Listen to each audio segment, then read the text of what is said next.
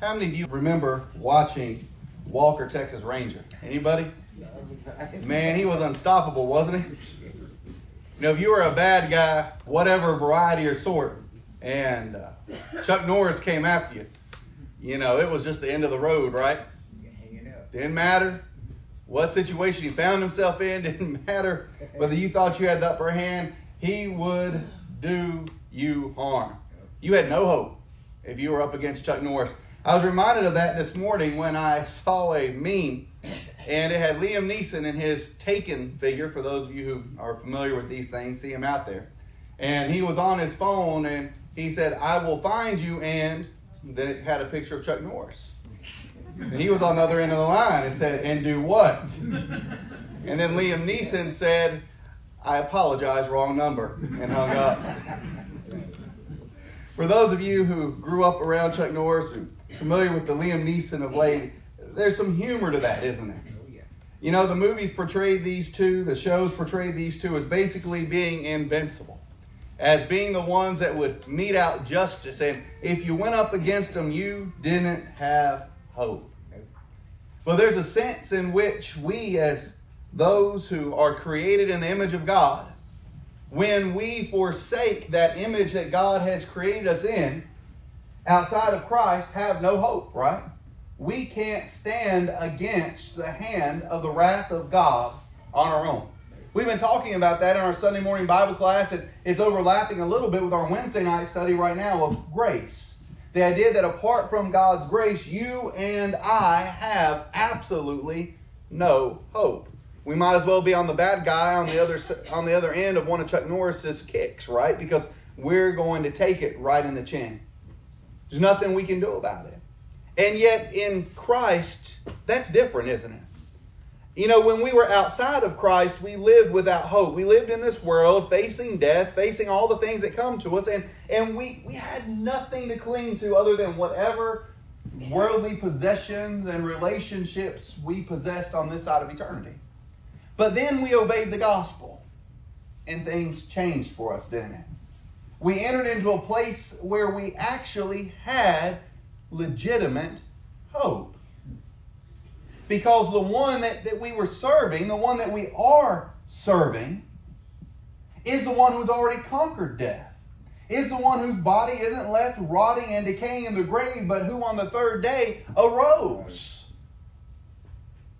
to never die again, with the promise being that those who walk after him have the same hope, that one day when this mortal has put on immortality, we shall find life eternal. That's hope. And today I want us to turn our attention to Hebrews chapter 6. We want us to study this idea of hope under the title this morning of anchored. You and I have an anchor that holds a stay in this life. Now, the thing about an anchor is you have to be attached to it for it to work, right? You know, if you have an anchor on the ship and you throw it overboard, I know a lot of them are mechanical now, but let's go old school for a moment. And you throw it overboard, but the chain's not connected to anything, the anchor's going to sink. The chain's going to keep going, and you're going to watch the end of the chain go over the side of the boat and into the water. And that anchor doesn't do you any good, does it? If it's not attached to the boat in which you're traveling, the anchor does absolutely no good. You're going to throw it overboard, and you're just going to watch it disappear. And our life is that way, isn't it?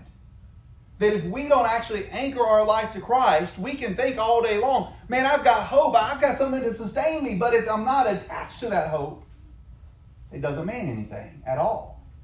I can know Christ. I can even believe in Christ. But if I don't live for Christ, there's no real benefit to me.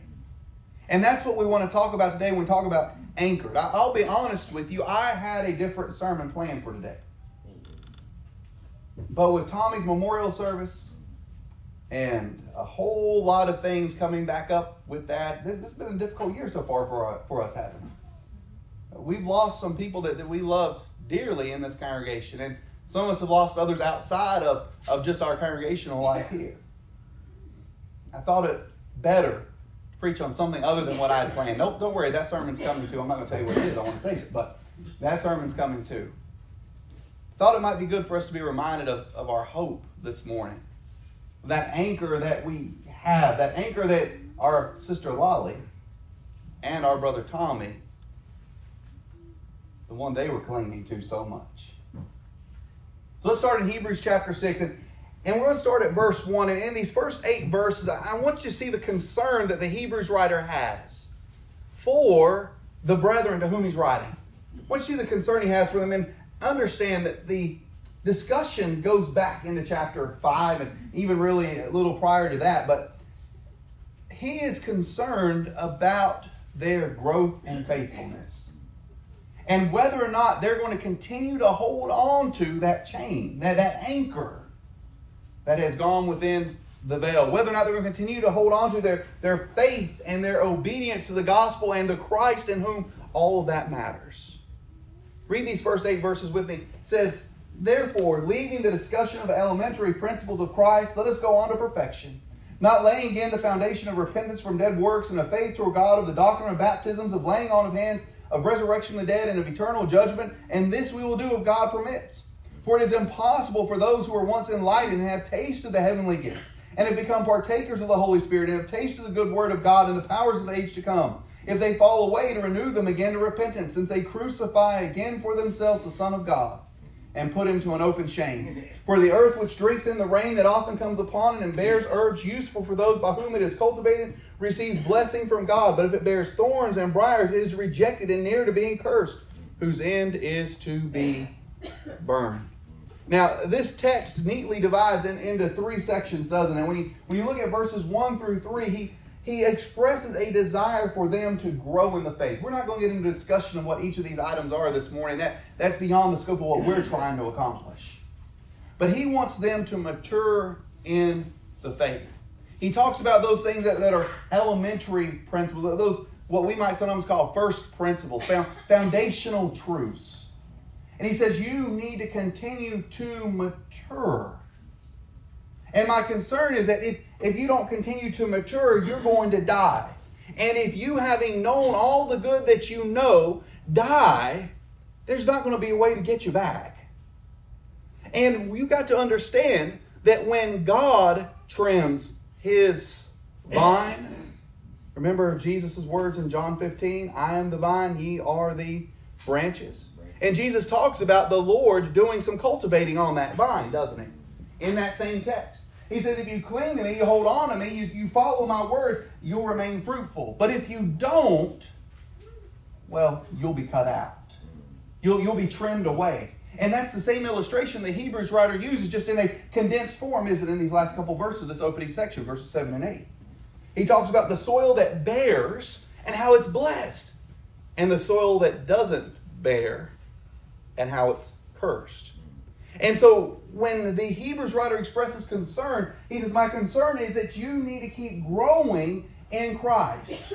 My concern is that you don't turn back. My concern is that you don't become an object ready to be cultivated out of the kingdom, eternally speaking, by our God. I don't want you to become a curse. Now, the book of Hebrews as a whole seems to be written, doesn't it, to people who are struggling to maintain their faith. People who, well, let's be honest, are leaving behind a heritage, in a sense. The law of Christ, the gospel of Christ, while it is the fulfillment of everything God had been working toward, you're calling the Jews, the Hebrews, from the sacrifices of old, from their synagogues, from so many connections that they had, to an entirely different life. And in the first century, this has had consequences for them, just as it does for many today who obey the gospel when the rest of their family doesn't have any interest in it. And now they're trying to live one way and the rest of the house is going a different way.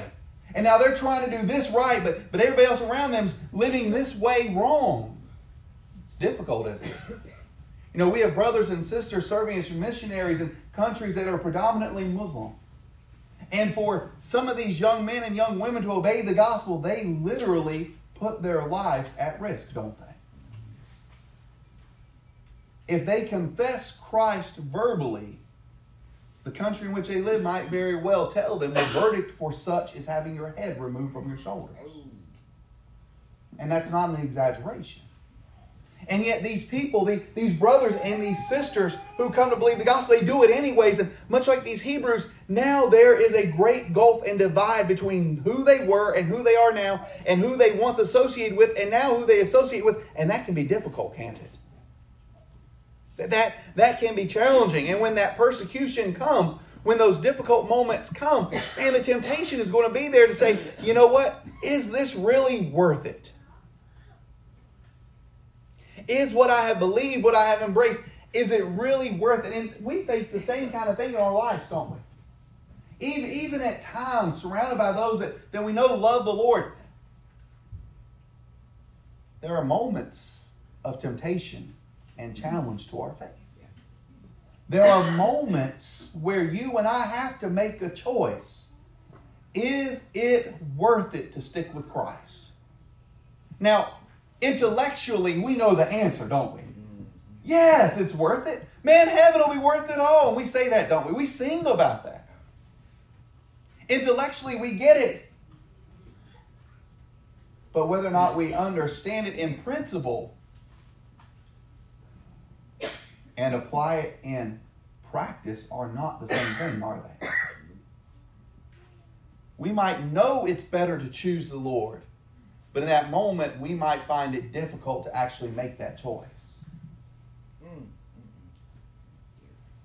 That's where maturing in the faith comes in, doesn't it? That's why the concern for the Hebrews writer here, for his audience, is they need to keep on maturing. Because the more you grow closer to Christ, the less everything else matters. Have you seen some of the pictures from the Apollo 11 missions? Right, it's 50 years here coming up, isn't it, since Apollo 11. An amazing testimony to human ingenuity. An even more amazing testimony to the way that we were created by our Creator to be able to do this.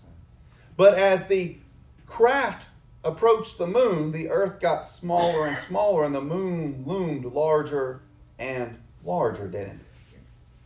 Think about our life in Christ that way. The more we mature and grow in Him, the more His person, His love, His promise, the hope that's in Him looms larger and larger in our mind. And the smaller and smaller what we left behind becomes. Paul's saying you've got to go from here to here. And I'm concerned that if you don't, you're going to fall. You're going to lose your hope. We can relate to that, can't we? We can relate to this struggle in this text. We can relate to that concern because we probably have that concern for ourselves and for our brothers and sisters at times, maybe our children. But he doesn't just stay with concern, does he? The writer here moves on to a confidence. And confidence in two parts. The first part of that confidence, our second thought, is he had confidence in them. He said, I'm confident that you can keep growing. Notice verses 9 through 12. He says, but beloved, we are confident of better things concerning you. Yes, things that accompany salvation, though we speak in this matter. It says, though we're concerned about you, we're confident.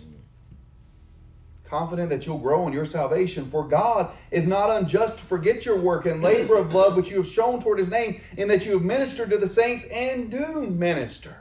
So he says, look at what you're doing right now. He said, I'm confident in you because even now, even as you're struggling in your faith, even in this moment, you're still showing faithfulness. You're still showing diligent work toward those in the kingdom. You're ministering to the saints. It says, I see that you still are clinging on. It says, God is just. He's not going to forget your labors. It says you might be persecuted for them. You might be discouraged to do them by the community and environment that you're in. But God knows. And how important is that for us to cling to? When we talk about the confidence that he has in them, he's confident that they can remember that the God who loves them and who has saved them knows them. He's confident that they'll grow and do well because he knows that they know the one who knows them. Say that 10 times fast. But you look at verse 11, he says, and we desire that each one of you show the same diligence to the full assurance of hope until the end, that you do not become sluggish, but imitate those who through faith and patience inherit the promises. He says, you've been working, and even now you work, but what I want you to do is give even more diligence. And obviously there are those amongst them who are doing that, right? Because he says, I want you to imitate those who through what? What are the two things that he mentions here? Notice it again at the end of verse 12. But imitate those who through faith and patience. Through faith and patience inherit the promises. It says you have examples amongst you of brothers and sisters who are holding on, diligently serving, giving everything they have. You can see their faith. You can see their patience. We might say their endurance. They're not giving up. Even when they feel like giving up, they're not. They're holding on because they know the one in whom they've trusted. They have faith. And so he says, brethren, I'm confident in you because you know what you've done. And the Lord knows it. I'm confident in you because even now you're doing well. I'm confident in you because I see examples around you that you can follow. That's not just a first century thing, though, is it? That's not just a first century thing. We have examples amongst us of those who, through faith and patient endurance, just keep on serving. Just keep on doing. Even to the end. We've celebrated the life of two of those this year already. I think that's why it hurts so much, right?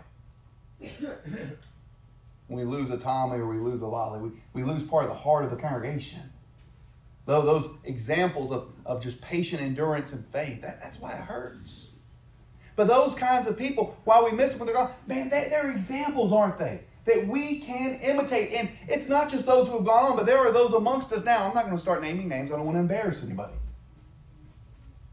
And every time I've done that, somebody comes up to me afterwards and says, you shouldn't talk about me like that. I'm just trying to serve the Lord. You're too humble, and that's great. But brethren, we have brothers and sisters amongst us in this room, in congregations in the area, who are examples of patience and faith. And the writer says to them, I'm confident, brethren. I'm confident in you. I'm concerned about you, but I'm confident that you can give diligence and keep on keeping on. But the only way you're going to be able to do that is through faith and patience, right? That's what he wants them to imitate, the faith and patience of the diligent workers. But his confidence directed toward them isn't just in them. His confidence is also in the God that they're serving, isn't it? You know, when you look at his concern, he's concerned because if they fall away, God will judge appropriately. But what happens if you hold on tight? Doesn't God also judge appropriately? Isn't he faithful to those who through faith and patience keep on enduring? So while verses 1 through 8 deal with his concern for the brethren, and verses 9 through 12 express his confidence that the brethren can sustain this, can be diligent, can follow the example of faith and patience, he's also confident that they'll do that because of the God that they serve and who he is. Now, if I have faith and patience, my faith and patience has to be in someone, right? Why? Who am I patiently enduring for? Is it just for myself? No, it's for the one I'm serving. Who in whom have I placed my faith? Well, is it in myself? No, it's in the one I'm serving, isn't it?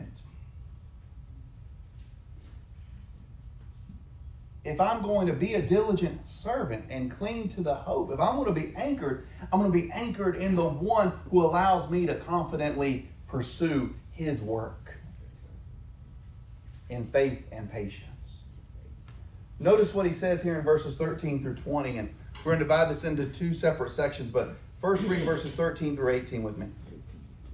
He says, "For when God made a promise to Abraham, because he could swear by no one greater, he swore by himself, saying, 'Surely I will bless you, and multiplying I will multiply you.'" Now, this is going back to Genesis chapter 22. In particular, verses 16 and 17. Now, what happened in Genesis chapter 22? What is the thematic moment of that chapter? Do you remember? Abraham is present, but someone else is too, right? His son Isaac. And what is Abraham about to do in Genesis chapter 22? He's about to offer his son at the commandment of God. And God says to Abraham, in that text, having seen his willingness to offer his son, "Surely blessing I will bless you, and multiplying I will multiply you." And so after he'd patiently endured, he obtained the promise. After who had patiently endured? Abraham. After he had patiently endured, well, what did he endure? The commandment of God and the fulfillment of it. Can you imagine what kind of going back and forth had to be happening in Abraham's mind and heart and soul? He's told to offer his son. Now, we know later in the book of Hebrews, he did it by faith, believing that God could raise him from the dead. We know that. But even still, think about yourself. Aren't there moments where you have acted in faith, doing what was right, even though you know it was hard? But even in those moments, wasn't there that part of you, that voice in the back of your head saying, "Are you sure about this? Are you absolutely certain about this? You know, if you just did this, that'd be a whole lot easier. If you just kept your mouth shut, you wouldn't have to worry about it," right? Don't we have those moments where even in the midst of doing what is right, there's part of us that's wondering whether or not we really ought to be doing what is right? Abraham here is described as having endured. Now, it's not just that moment, but there's a whole many years here, aren't there? Because you got to go back to Genesis 12 when God first made a promise to Abraham, when he said, "Get out from your father's house and from your country and go where I'm going to show you." Abraham didn't know where he was going, but he followed. He goes to this land and God says, "You're not going to possess it. You're just going to be a pilgrim in it. But just trust me and I'll give you a son." Well, the years keep ticking and Abraham's not getting any younger. And Sarah's barren. Still no children. God visits Abraham and says, "This time next year you'll have a child." Sarah's laughing, right? Will my master at this age sire a child? There ain't no way that's happening. Sarah, why are you laughing? Abraham's endurance wasn't just at the moment of having to try and attempt to do what any father would struggle to do, that's offer his son. But Abraham had patiently endured all along, hadn't he? Because God promised, but God delayed in fulfilling the promise of the son. Then it made God unfaithful. But it made Abraham learn patience and endurance, didn't it?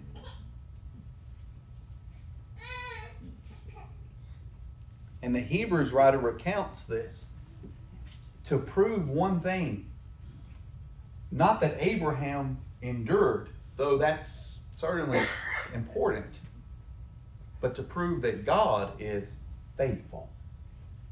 He made a promise, and because he could swear by no one greater, he swore by himself.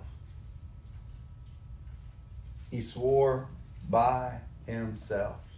And so, after he patiently endured, he obtained the promise. For men indeed swear by the greater, and an oath for confirmation is for them an end of all dispute. Thus God determined to show more abundantly to the heirs of promise. The immutability of his counsel confirmed it by an oath, that by two immutable things in which it is impossible for God to lie, we might have strong consolation who fled for refuge to lay hold of the hope set before us. Two immutable things: who God is and what he said. There's no one greater, so I'll swear by me. And two, I give you my word. His word will not change, and he will not change. Those are the two immutable things. We have his word and we have him. And the story of Abraham proves that those things are certain, doesn't it? That he is who he says he is. He said, I'll give you a child. No one could have done it but God. That proves he is who he says he is. And two, he said, I'll give you a child, and then he actually did it, right? His word is certain. He is God, and his word is certain. Now, to make it clear to us, the children, the heirs of that promise, that God keeps his promises, he swore this oath so that you and I might have confidence in him. When we look back at the account of Abraham, we can live with hope, saying, okay, God has said endure.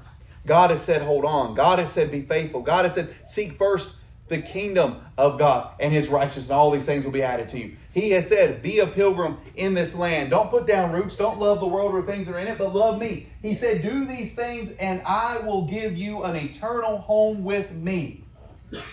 That's what he has said to us. And Abraham's account is an earthly confirmation of a heavenly proclamation. That when he gave Abraham his seed and confirmed his word, that to us is confirmation that when he promises us eternal life, when he promises us to just endure like Abraham did and all will be well, that we can take him at his word. Because he is God and his word is immutable, just as he is. Now, those Hebrew folks needed to hear that. Those brethren needed to hear that. The writer says, yes, I'm confident that you'll do better, but I'm confident you'll do better because of the faith and endurance you'll have in Christ, in God. Confidence in God. And so notice verses 19 and 20. This hope we have, he says, we might have strong consolation who have fled for refuge to lay hold of the hope set before us. This hope we have as an anchor of the soul, both sure and steadfast, and which enters the presence behind the veil, where the forerunner has entered for us, even Jesus, having become high priest forever, according to the order of Melchizedek. This hope we have as an anchor of the soul. Now, when you're on the boat, you put the anchor down the water that it might hit the bottom, right? That it might lodge in the bottom so the boat won't go anywhere. You want it to stay pretty much right there, right? That's the purpose of the anchor. The anchor is there. You can't see it, can you? You know, if you're in that shallow of water, you generally don't need an anchor. You typically can't see where the anchor has lodged, but you know it's there because the boat's not moving, right? You and I can't see into the presence behind the veil, can we? But we know Christ has entered in. And we know that God is a keeper of his word. And we know that God is God. And so this hope we have is an anchor behind the veil. It helps us to cling to the one who has redeemed us. Our anchor isn't in this world in this moment. We don't cling to anything below, do we? To find ultimate peace and comfort. To find hope. Because what is there in this life that we can hold on to that won't eventually fail us? One thing. There's nothing temporal, is there? There's nothing below, as we sometimes say, that we can rely on without fail. Even those closest to us.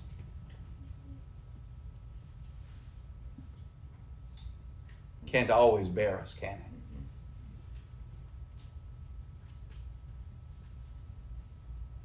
it? And eventually one of us in a marriage, most likely going to go before the other. Our friends are going to pass. We might pass and leave them. It's a hard moment. It's a difficult time. And so we need something and someone more than even one another. We need Christ himself and God our Father. We got to hold on tight to them in this life. That anchor we have, it enters into the presence. Now, that's an allusion to the Old Testament and well, even in the New Testament, the Temple of Solomon, and later the Herodian temple, the temple of Herod. And you had the courts and the surrounding area, right? But you'd enter into the holy place. And there was a table of showbread and the candle and lampstand, some of those things like that. And yet that's not where the Ark of the Covenant was it? Now, only the priests were allowed in that far, but the Ark of the Covenant, where God's presence was, that was in the most holy place. And only the high priest was permitted to enter into that place, right? And only for certain occasions. Because that's where God's presence was. And so when the Hebrews writer says, we have an anchor that's behind the veil, he's imagining, in a sense, figuratively speaking, that anchor has been cast into the very presence of God. And so our anchor is not in this life, but is in the God who is going to bring us into the next one.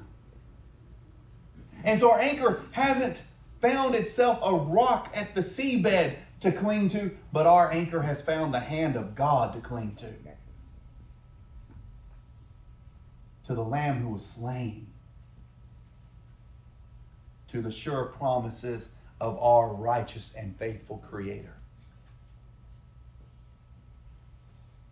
But we can't let go of the chain that binds us to him, can we? We can't let go of our faith and our patient endurance. We've got to keep growing. We've got to keep maturing. We've got to keep faithfully and diligent serving. We can't stop that, because the minute we do is the minute we let go of the anchor that holds us through this life. And man, this life, if you haven't experienced it yet, it'll get you eventually, won't it? Now, I dare say there's anyone here who hasn't already experienced something.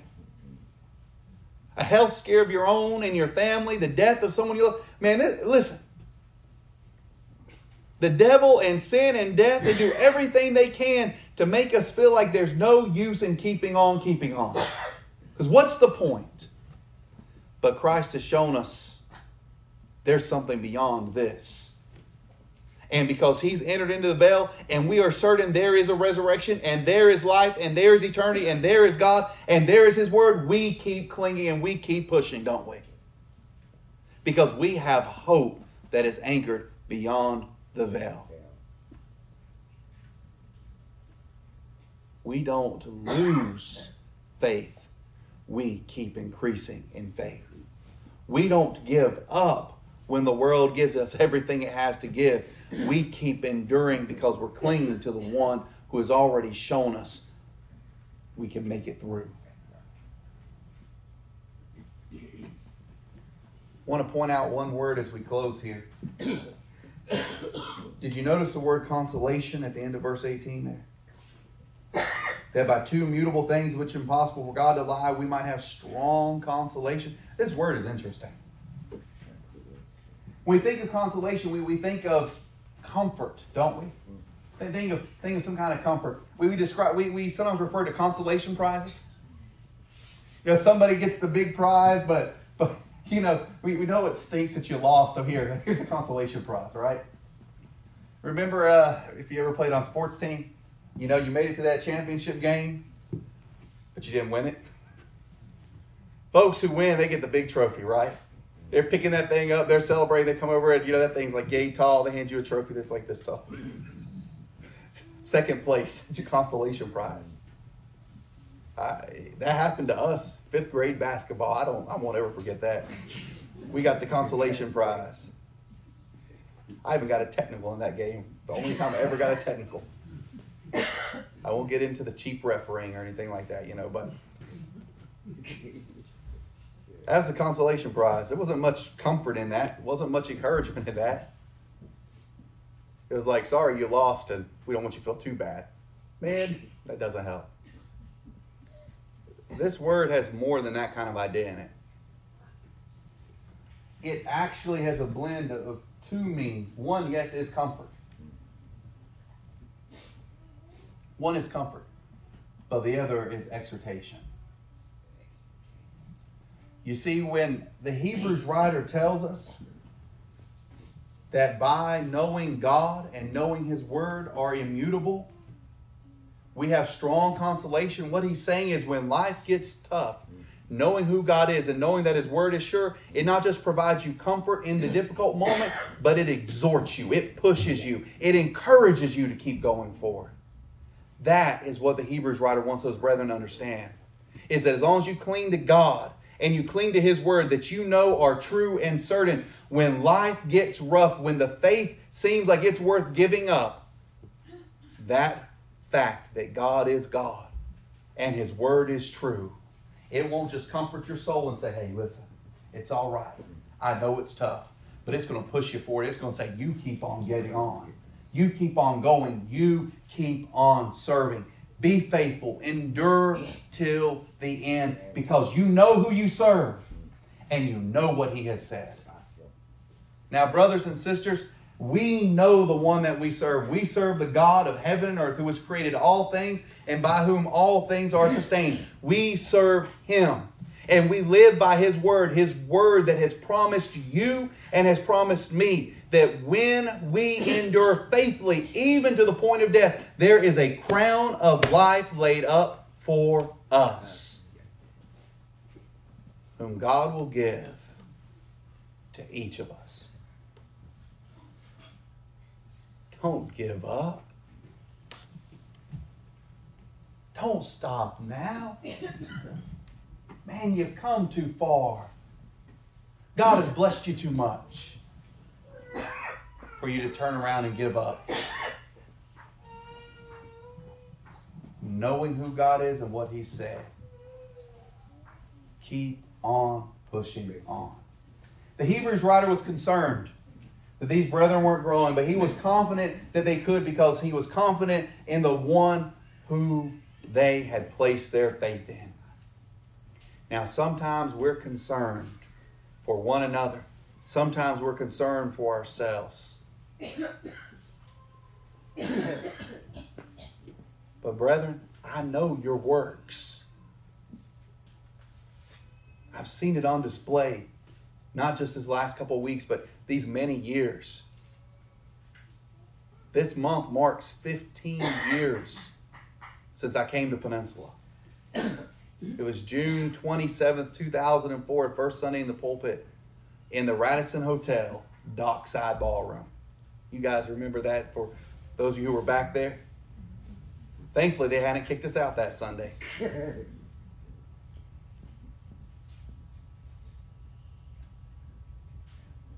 Look at the good that God has done through us, through all of us. Look at the blessing that's come as Peninsula and Hampton became one again. Look at how good God has been to us as we have an eldership. Something I sometimes wonder if I'd ever get to see.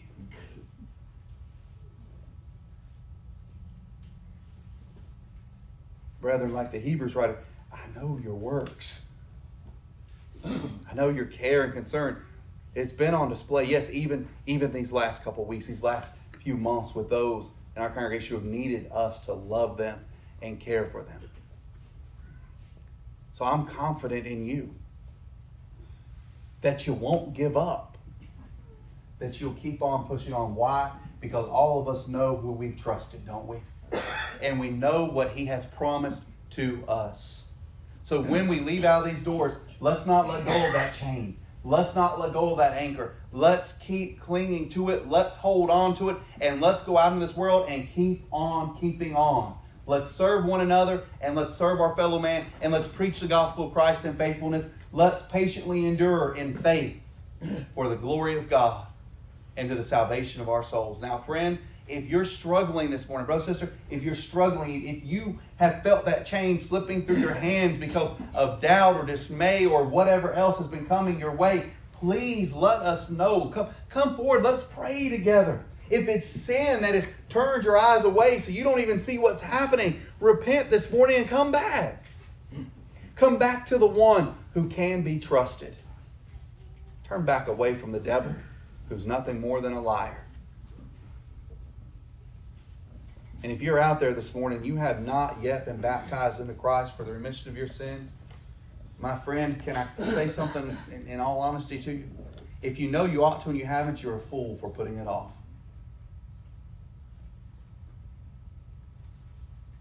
Because you could be living by hope and faith.